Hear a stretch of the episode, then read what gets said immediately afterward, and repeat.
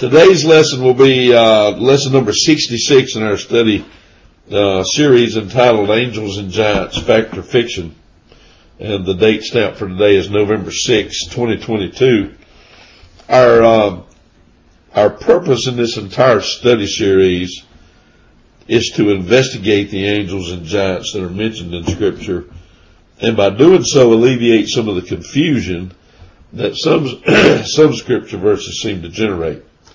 And, uh, I am no stranger to that as well. Now, some of these things that I read, uh, makes me shake my head and, and takes me back. So, uh, hopefully by doing this and going through all these, uh, I know it helps me and hopefully this is, this has been a big help to everybody that's, um, that's heard it, whether you, uh, totally agree or not is, is uh, not the big deal. The big deal is that we search and see, and that that's what my studies are.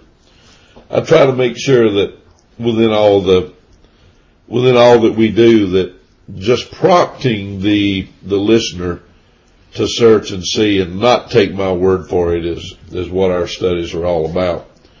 So that by doing so, we all grow in the grace and knowledge of the Lord Jesus Christ, and that's that's what it's all about.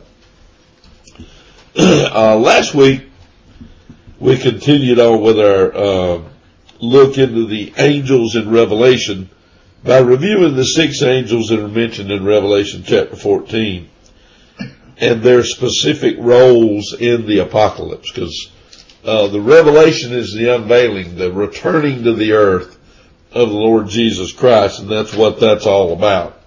It's what the entire apocalypse the revelation is. That's the unveiling of uh, the Lord Jesus Christ uh, in His return to the earth. So last week we covered chapter 14, I believe, down through verse 13, uh, and that mentions three of the six angels that are mentioned in the entire chapter. So for today's study, let's continue on with the look that we've been doing with these six angels that are mentioned in Revelation uh, chapter 14 here. And happy birthday to Dorothea as well. I just, uh, Chico just reminded me that her birthday was last Thursday, so happy birthday to Dorothea as well. Uh, so I want to reread as we begin here Let's reread Revelation chapter 14. Turn with me back to Revelation 14 this morning as we get going. I want to reread verses 1 through 13 so that we can keep the context moving forward as we go along.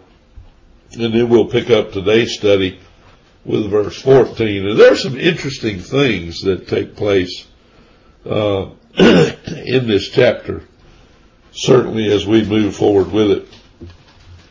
So Revelation 14:1, and I, I, apologize. I hope, I pray my voice holds out for the entirety of this. I was kind of surprised that I was able to talk at all this morning, but so far so good.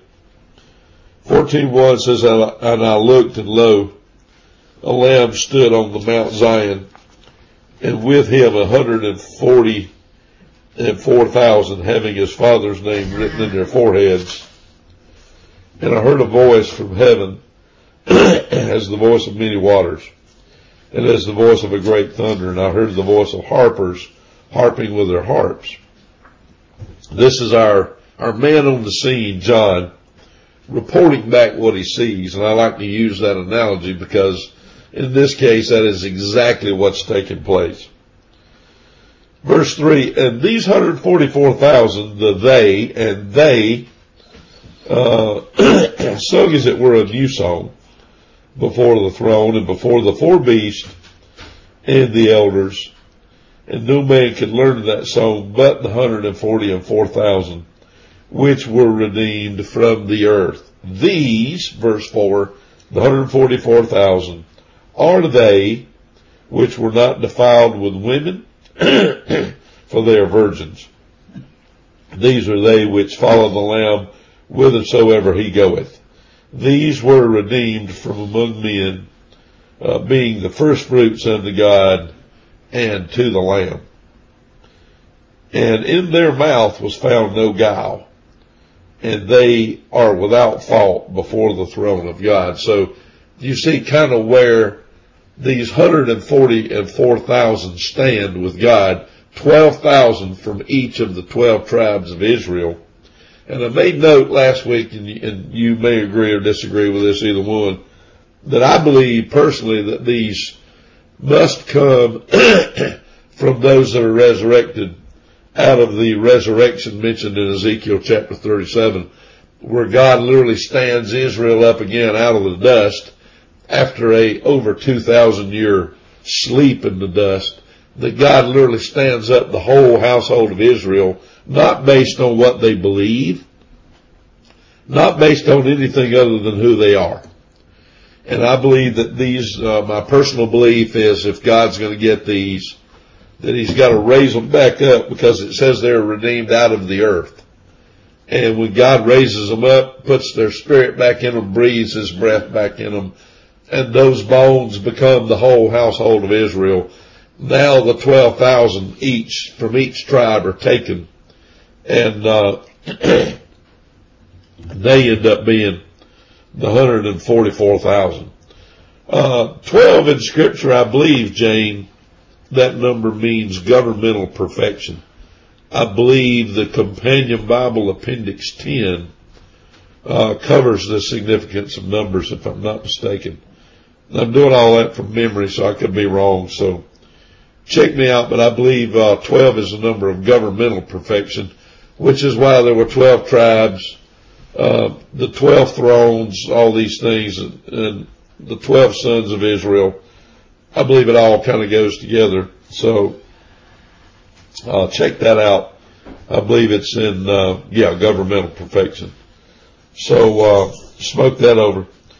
Verse 6, Revelation 14. John says, and I saw another angel. This is the first angel mentioned in Revelation 14 of 6. John said, I saw another angel uh, fly in the midst of the heavens, having the everlasting gospel to preach unto them that dwell on the earth, and to every nation and kindred and tongue and people, saying with a loud voice, verse 7, Fear God and give glory to Him, for the hour of His judgment is come, and worship Him that made heaven and earth, and the sea, and the fountains of waters. Verse 8. And there followed another angel. These are just the angels now that are mentioned in, uh, in chapter 6. And this is the second of the, the six. There followed another angel saying, Babylon is fallen is fallen, that great city, because she made all nations drink of the wine of the wrath of her fornication. And the third angel is mentioned in verse 9. The third angel followed the first two, saying with a loud voice, If any man worship the beast and his image and receive his mark in his forehead or in his hand, the same, that's any man that does these things, the same shall drink of the wine of the wrath of God. And you will see that mentioned again at the end of this chapter. That same will drink of the wine of the wrath of God. And that's a, a euphemism for it, they will experience the wrath of God. They're going to drink from that wrath just like it was wine. That's what this means by symbol and by, by type and shadow. The same shall drink of the wine of the wrath of God which is poured out without mixture into the cup of his indignation. And he shall be tormented with fire and brimstone in the presence of the holy angels and in the presence of the Lamb is going to be tormented. In the smoke of their torment, we talked about this a little bit in, in verse 11. The smoke of their torment ascendeth up forever and ever. And we also talked about this term in the Greek forever and ever. And the term here literally means unto ages of ages. Uh, when you see this term or forever or evermore or everlasting or forever and ever, anytime you see a related term like this in the King James Bible, you have to immediately turn back to the proper appendix and get it identified as to which form in the Greek, Koine Greek, you're actually looking at so that you know what the term really means. This one means, as Tony's posted, unto ages of ages. Now, as we mentioned, an age has a beginning and an end. So, it's the smoke that, of their torment that ascendeth up forever and ever, not the torment. I want to make that clear. The smoke ascends up to the age of the ages, and they have no rest day nor night, who worship the beast in his image, and whosoever receiveth the mark of his name, the mark of the beast. We talked about that a little bit, I believe, in chapter 13, if I'm not mistaken. Uh, verse 12. Here's the patience of the saints, John says. Here are they that keep the commandments of God and the faith of Jesus. Verse 13. John goes on to say, and I heard a voice from heaven saying, Write, blessed are the dead which die in the Lord from henceforth, or from this point forward. Yea, saith the Spirit, that they may rest from their labors and their rewards, not their works, but their rewards do follow them. There is a reward attached to those that die in, in the Lord from that point forward, saith the Spirit of God through the mouth of John. So you see the, the chronology of these events and how they unfold and John doesn't really present these things in what I would call a true chronological order, but they're presented in, in an order in which they're being shown to John. So remember that as you go through the book of, of the Revelation. Putting the events of the Revelation into a chronological order is not a small chore, but it can be done. so remember that. So we'll pick up here this morning with our study uh, in verse 14. Let me blow my, try to get some relief here, and then we'll move on. Let's start with verse 14 this morning in the, the Revelation chapter 14. John goes on, and he says, And I looked, and behold, uh, a white cloud. So he looks and he says, behold, a white cloud, and upon the cloud, uh, the translators add the one there. Anytime you see in the companion Bible a word added in italics, it means it's been added to the text by the translators. That wasn't there in the, in the oldest version of the manuscript that this was translated from. But he says, I looked and behold a white cloud and upon the cloud one sat like unto the son of man having on his head a golden crown and in his hand a sharp sickle. So look at the notes on, on verse 14 there. Uh, the word sat should be sitting. He looked and behold a white cloud and upon the cloud one sitting as in the present tense like unto the son of man. Now this, this term son of man as it's used here, this is the last occurrence of this title as it's used in the scripture. Turn with me back if you would to appendix number 98 in the back of the companion Bible, if you have a companion Bible. There's part of this that we absolutely have to read, I believe, to understand this term son of man. Now appendix 98 has to do, it deals with the divine names and titles in the New Testament that are used for God, for the, the Son of God, and for deity, even the Holy Spirit. So Appendix 98 deals with all these different titles, the way they're used, how they're applied, and so forth. But I want to read this first portion of Appendix 98 so that you can understand kind of where we're coming from with this term, the Son of Man, as it's used in verse 14 here. the appendix says this title, and this is part number uh, 16, Roman numeral 16, it says the Son of Man. This title, when used of Christ, always has the article, and the word for man is anthropos. It says, see Appendix 123, Part 1, or Part I, for anthropos. So it's the Son of Man. Not a Son of Man, but the Son of Man. That's important to note that it's used with the article. It says, when used of a human being, as in Ezekiel, it, ne- it never has the article. Uh, it says, see notes on Psalm 8, 4 and Ezekiel 2, 1. Uh, to the first man, Adam, it says, was given dominion over the works of the Creator, as it says in Genesis 126. Through the fall, as it's noted in Genesis 3, this dominion was forfeited. Remember, Adam forfeited his dominion over the earth. This dominion was forfeited and lost and is now in abeyance, just like the kingdom of heaven is held in abeyance. The dominion of man over the earth is held in abeyance. No one son of Adam having any right to universal dominion. That's a good thing to note.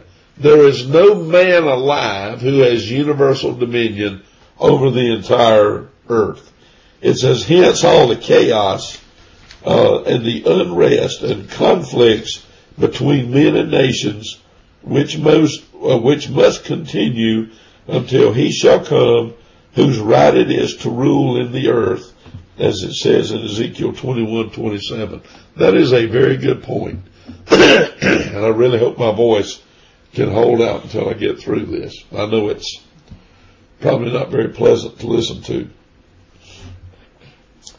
This great enemy who wrought all the mischief at the fall has tried from time to time to exercise this authority by setting up some human head. Listen, he tried with Nebuchadnezzar. Satan tried to unify the earth with Nebuchadnezzar. He tried with Alexander the Great and others, and in the latter days he even tried with Napoleon. To this date, no single man has ever been put in charge of the earth as total dominion again. Have you ever heard the term one world government? It still goes on today within certain circles. There are forces in our, in our world. Thank you, Grace. There are forces in our world that try to unify our world into one world go- government even today. And all this globalism that you hear about is mostly satanically based. And I'll just say that right up front without any shame whatsoever. All these attempts to, to make everything global to where we're all under one big leader is under no influence whatsoever but that of the, the prince of evil. And I can't say that plainly enough. And our government, sadly enough, plays into this at most every hand that we turn. They're playing right into the hands of Satan along with doing it. So he tried with Nebuchadnezzar, he tried with Alexander the Great, he tried with Napoleon and others. But he will finally succeed for a brief period with the Antichrist until the second man, the last Adam, as it says in 1 Corinthians 15:45, the Son of Man to whom all dominion in the earth has, in the counsels of God, been given, shall take unto him his great power and reign. Satan will finally succeed in unifying the earth under the Antichrist until Christ himself returns and crushes him. That's fact, according to the scripture. Some very good notes in the companion Bible here. I don't know if you've ever read this or not, but you really need to take heed of this and be aware of what's going on around you in the world today within our own government and the governments of other nations. The more you hear them preach, we need to all be unified, the more you better push back. Because that's where we're heading. You're literally helping to usher in the, the Antichrist himself. It says all this and more is contained in his title as the Son of Man. Its first occurrence is in Psalm chapter 8, where in verse 1 and 8, his connection with the earth is proclaimed and dominion over it is given to him. It denotes him who is the heir of all things in virtue of which all things shall one day be put under his feet. It says, but now we see not yet all things put under him, but we see Jesus, who was made a little lower than the angels. This is from Hebrews. We see Jesus, who was made a little lower than the angels, humbling himself unto death, even the death of the cross. That's from Hebrews chapter 2, verses 8 and 9. The companion Bible goes on to say in support of this, the occurrences and distribution of this title, the Son of Man, in the New Testament are full of significance. They're full of significance and they are full of instruction. And I couldn't say that any better myself. Very good part of the companion Bible there that we need to heed. And that's what it means here in verse 14 when it says the Son of Man. This is the last occurrence of this term uh, as being used in the New Testament. Let's read it again. Revelation 14, 14.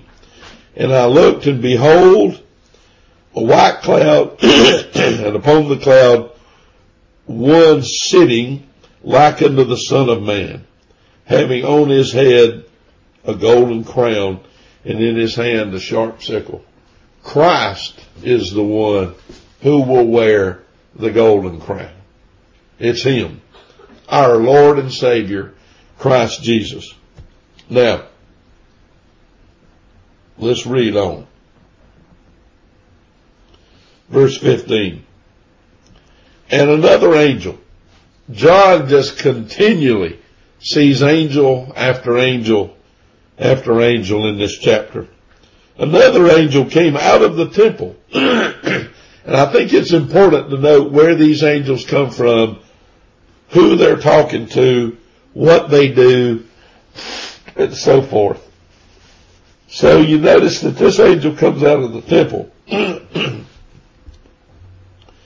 crying with a loud voice to him that sat on the cloud. Ah, this angel speaks directly to the Son of Man himself who's sitting on the cloud. This is interesting. Well, what does he tell him? Here's what he tells him. Remember, the one on the cloud has a sickle. And he tells him the fifth angel, or the fourth angel, I'm sorry, here in verse 15. This is the fourth angel. And he tells the one on the cloud with the sharp sickle, he says, thrust in thy sickle and reap. This is figurative language. It's symbolic language for literally the earth and dominion of the earth being taken back, being reaped. Thrust in thy sickle and reap, for the time is come for thee to reap. You see that? Vengeance is mine, saith the Lord. The time is come. The day of judgment is here, is what this means. For the time is come for thee to reap, for the harvest of the earth is ripe. And he that sat on the cloud thrust in his sickle on the earth, and the earth was reaped. Now, that one term within itself has tons of significance. And I, I don't even, I can't even begin to get into all the significance that this one statement probably carries with it. But it is extremely significant. When it says the earth is reaped, when Christ is reaping the earth with a sharp sickle, that's a lot of reaping. I don't know all the details that go along with this, but it would certainly make a good study. I'll promise you that. Let's look at verse 17. Now, uh, go back before we get too far. Uh, I wanted you to note that the fourth angel speaks directly to Christ himself as he sits on the cloud. Guess what? If I'm correct, we as the members of the body of Christ, I want you to think about this, will be sitting on that cloud as the body of the completed Son when these things are taking place. Have you ever thought about that? That as the events of the book of the Revelation unfold, I believe that the church, the body of Christ, that completes Christ, that happens at the Epiphania in the heavenly places, I believe that's a done deal at the point where we are here. I believe the things that John is seeing all take place after the body of Christ is manifested there with our head and he is complete.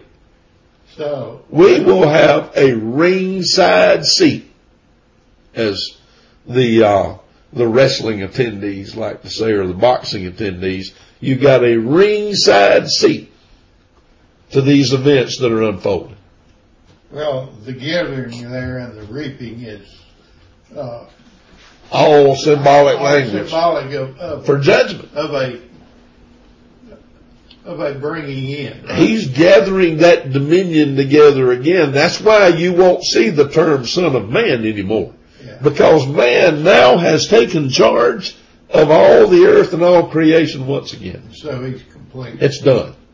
The reaping is done. That's that. the judgment is done. yeah, that I think that would be the uh, feeling, the pleroma, right?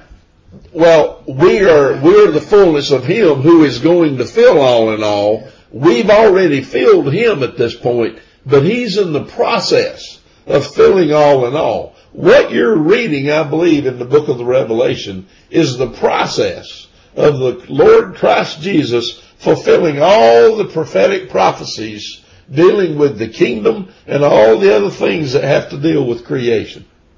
One at a time. Right down through the book of the Revelation. Not in chronological order, I may add but you're seeing John witness what is going to take place when all is being fulfilled. You know, when, when Paul says in 1 Corinthians 15, we see not yet all things put under his feet. Okay. Or that's in Hebrews. We will fill him so that he can begin the filling of all things. So that once again, when it's all said and done, God will be all and he will be in all. And all will be complete. Hopefully everybody sees kind of the progression of what's taking place here. But I did want to point out that as these things occur, what we're reading in verse 15, verse 16, verse 17, I believe and this is my belief, I believe that we will have a ringside seat to these events as members of his body. Because where the body goes, the head goes. Where the head goes, the body goes. What the head knows and sees, the body sees, and so on. You see what I'm saying? That we are intimately connected to this, even though this is not our hope. Our hope by this time on my timetable at least, has already been completed and fulfilled. I believe that the manifestation of the Lord Jesus Christ in the heavenlies to show them the manifold wisdom of God is complete and then and only then does Christ begin the redemptive work in the rest of creation. We must feel Him. If you don't believe that, look at all the filling that goes on in Ephesians and Colossians. There's a lot of filling going on there. We're working toward pleroma of the Son so that the Son can work toward pleroma of all things, all creation. And without us doing what we do in the filling of the Son by the will of God, then nothing else takes place. I don't think. It only makes sense to me that God will deal with His Son in full completeness and perfection. If He needs His body in the heavenlies to be complete, then how can God use Him to complete other things if the Son Himself is not complete? I mean, to me it makes, it makes perfect sense. That makes sense. At least to me. And you can agree or disagree. I'm running out of time. Let's move on. Verse 17, and another angel, this is angel number five, came out of the temple which is in heaven, he also having a sharp sickle. Man, there's a lot of sharp sickles being, uh, being tossed around here in this. And another angel, verse uh, 18 lists out angel number six. So 17 has angel number five for verse 14. 18 has angel number six for verse 14. So another angel, verse 18, came out from the altar. One comes out from the temple, another comes out from the altar. Is it important where these angels come from? I think so. Else it would all be the same. And it would be listed the same. But John is so specific in his record here of what took place that he tells you specifically where they come from which is amazing. And cried with a loud voice to him that had the sharp sickle, uh, and I believe that one to be uh, the fifth angel. Uh, he cried with a loud voice to him that had the sharp sickle, or angel number five, and he told him, thrust in thy sharp sickle and gather the clusters of the vine of the earth, for her grapes are fully ripe. Now, there's something else about angel number six I want you to think about for a minute, and I missed it going through. When you read that verse in verse 18, it says, and another angel came out from the altar which had power over fire. That's the angel that has power over the fire in the original text. The fire. We say, Ronnie, what's the difference in fire and the fire? Oh, is there a big difference? Turn with me, if you would, back to Leviticus chapter 10. Turn with me to Leviticus 10. I want to read you something that will blow your mind if you haven't already seen this before. There are two kinds of fire. There is holy fire and there are all other kinds of fire. You say, well, what's the difference? One comes from God. The other comes from man.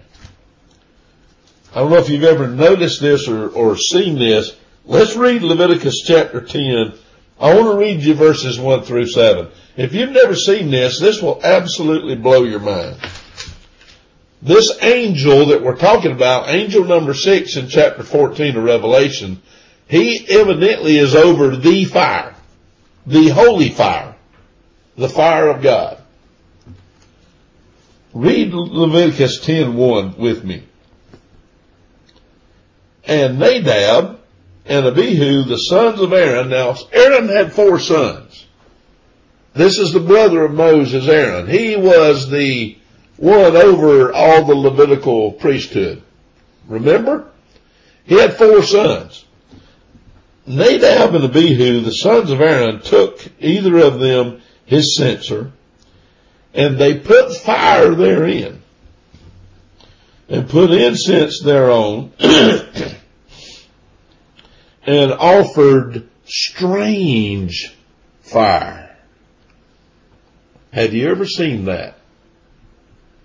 Did you know that there was a difference in fires? Pretty amazing, isn't it?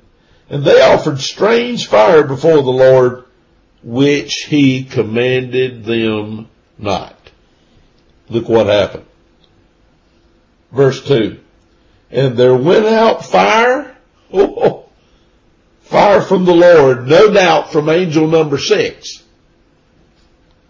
There went out fire from the Lord and devoured them. So Aaron immediately loses two out of four sons. Just like that. There went out fire from the Lord and devoured them and they died before the Lord. Then Moses said unto Aaron, Moses has to remind him. Well, they, God told you. Moses said, this is it that the Lord spake, saying, I will be sanctified in them that come nigh me, and before all people I will be glorified. And see, when the two sons brought the strange fire, God was not glorified. And the law was broken. And they paid the price with their lives. A human spontaneous combustion. Oh, you, you ain't seen nothing yet. Let's read on. And before all people I will be glorified. And Aaron held his peace. Aaron knew that they were in the wrong, so he didn't say a word. Said he held his peace. And Moses called Mishael and Elzaphan, the sons of Uzziel, the uncle of Aaron, and he said unto them, Come near, listen to this, carry your brethren from before the sanctuary out of the camp carry them outside the camp. This is when they were in the wilderness. So they appointed two more to go in and get what was left and carry them out of the camp. Let's read on verse five. So they went near, listen to this. They went near and carried them in their coats out of the camp as Moses have said their, what was left of them after the fire of God devoured them was left in their coats, no doubt just ashes. The coats were not damaged. Yeah. Is that not amazing? The coats were not burned. They were not damaged. These guys are just piles of ashes. After the fire of God, not strange fire, holy fire, when the holy fire came down and devoured them, it was a total different scenario. And they carried their ashes out in their coats. It literally sucked the, it sucked the flesh completely out and left ashes. But the coats were not even burned. That's how God works. As Moses had said. Verse 6, And Moses said unto Aaron, and unto Eleazar and unto Ithamar, his sons. There's two left. He said, uncover not your heads, neither rend your clothes, lest ye die, and lest wrath come upon all the people. But let your brethren, the whole house of Israel, bewail the burning which the Lord hath kindled. Let them all mourn over these that the Lord hath kindled. He says, and you shall not go out from the door of the tabernacle of the congregation lest ye die. For the anointing oil of the Lord is upon you. And they did according to the words of Moses. And listen, when they did according to the words of Moses, they lived. When they did their own thing, they died. Just like they did here. This is special fire. This is not strange fire. Turn with me uh, to Numbers chapter 3, just in relation to this. Just a few pages over, and I'm almost done here. Numbers chapter 3. Genesis, Exodus, Leviticus, Numbers. It's right after Leviticus. Numbers chapter 3. I want to read you the first, uh, first few verses. Let's read one through four of Numbers three. These also, it says, are the generations of Aaron and Moses in the day that the Lord spake with Moses in Mount Sinai. And these are the names of the sons of Aaron, Nadab, the firstborn, and Abihu, Eleazar, and Ithamar. Those are the four sons of Aaron. The first two that I just mentioned are dead as of this point. They died in the fire.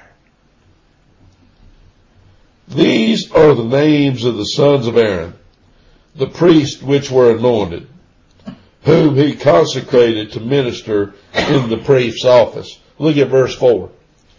And Nadab and Abihu died before the Lord when they offered strange fire before the Lord in the wilderness of Sinai, and they had no children, and Eleazar and Ithamar ministered in the priest office in the sight of Aaron their father. They died where they were. Back to Revelation chapter 14. I just wanted to point that out where it says in 18, and another angel came out from the altar which had power over the fire. So if anything is going to be sacrificed, it's going to be on the altar and it makes sense that the angel of fire would come out of the altar, at least to me. That, that tends to make perfect sense to me. So let's read on. I just wanted to, wanted to make that point about the angel that holds the fire. He came out and he cried with a loud cry to him that had the sharp sickle saying, thrust in thy sharp sickle. This is the angel number five and gather the clusters of the vine of the earth for her grapes are fully ripe. Now, here again, we're not talking about grapes. We're not talking about a wine press. These are all symbolic language for what's actually going on. A lot of bloodshed. What's going on is the blood. Remember when we did our study on blood that God knows where all the blood is? Let's read on. And the angel, verse 19, thrust in his sickle into the earth and gathered the vine of the earth. Ooh. The vine is that vine of men growing out of the earth and cast it into the great winepress of the wrath of God.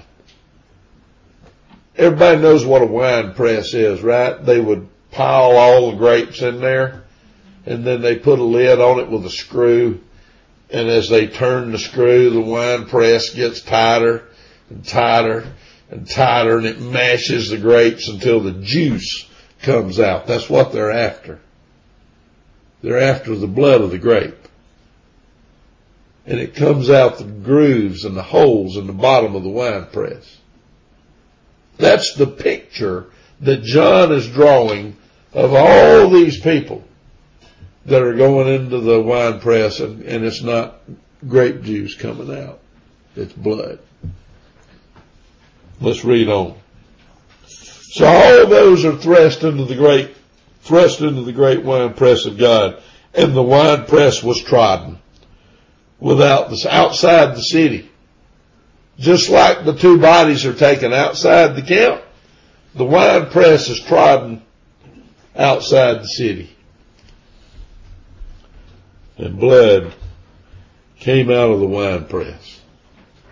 It's not grape juice. It's blood. Blood came out of the wine press even under the horse bridles you know how tall a horse bridle is off the ground? About head high. Close to it. Yeah. For a normal Shoulder. five, six feet. So blood came out even to the horse bridles by the space of a thousand and six hundred furlongs. Wow. That is a lot of blood. You know how many people it takes to make that much blood? That's a lot of blood and a lot of people and a very large wine press that they're in. And I know this is all symbolic language. Yes, 202 yards. But that is a, um, a furlong's about 202 English yards. So by the space of a thousand and six hundred for sixteen hundred furlongs, that's times 202 English yards. Tony says it's 214,120 yards. You do the conversion. Convert that to miles. That's a lot of blood. That's a lot of blood. And I hate to end on such a note, but that's where the chapter ends. So I'm glad we got the rest of chapter 14 in today. Just barely squeaked it in. But uh, I hope you enjoyed it. I hope you also learned a little bit. If you didn't learn anything else, hopefully you learned a little bit about the fire, how that there's um, there's God's fire and there's strange fire, and only one of the fires was acceptable for God.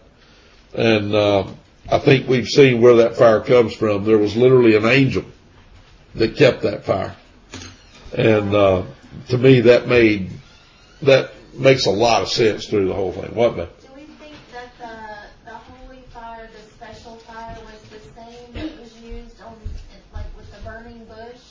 Quite likely. Where it was on fire, but. But not consumed. But it did not burn. This special fire is a fire from God that can do, it's not just oxidation like we know fire. This is special fire.